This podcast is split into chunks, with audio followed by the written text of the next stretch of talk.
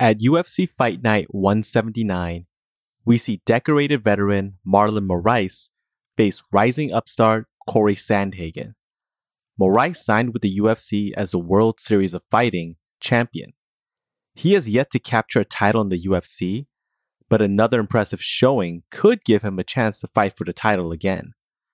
Sandhagen recently suffered a quick loss to the current number 2 ranked Aljamain Sterling, but up until that point, he has looked nothing short of a future champion. Moraes is one of the most exciting fighters at bantamweight. His ability to hit switch kicks and change directions are among the best in the division, if not the best. Moraes' lateral movements make him difficult to pin down. Moraes isn't just the kind of striker who barrels forward. He's a thoughtful fighter who moves in behind feints, jabs, and rarely finds himself moving backwards straight onto the cage. To hear the full episode or to watch it as a video breakdown, subscribe at patreon.com slash southpawpod. On the night we kissed, and I can't remember